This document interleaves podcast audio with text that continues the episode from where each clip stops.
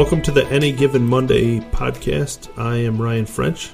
For those of you that don't know, I am the person behind the Monday Q Info Twitter account, where I tell stories of players trying to make it to the top of pro golf, whether it's the PGA Tour, the European Tour, or the LPGA Tour, and the struggles that come with that journey.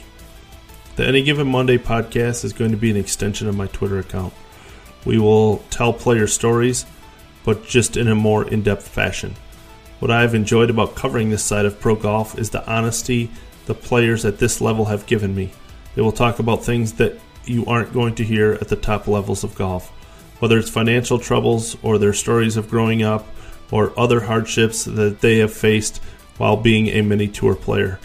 We have a bunch of great guests lined up, including a player who spent years in the Air Force at a nuclear site, a player who gave up his American visa to go chase his dream, separating himself from his family, a school teacher who quit his job to chase his dream of pro golf, among many others. You may not recognize the names, but at the end of each pod, you'll probably become fans of theirs.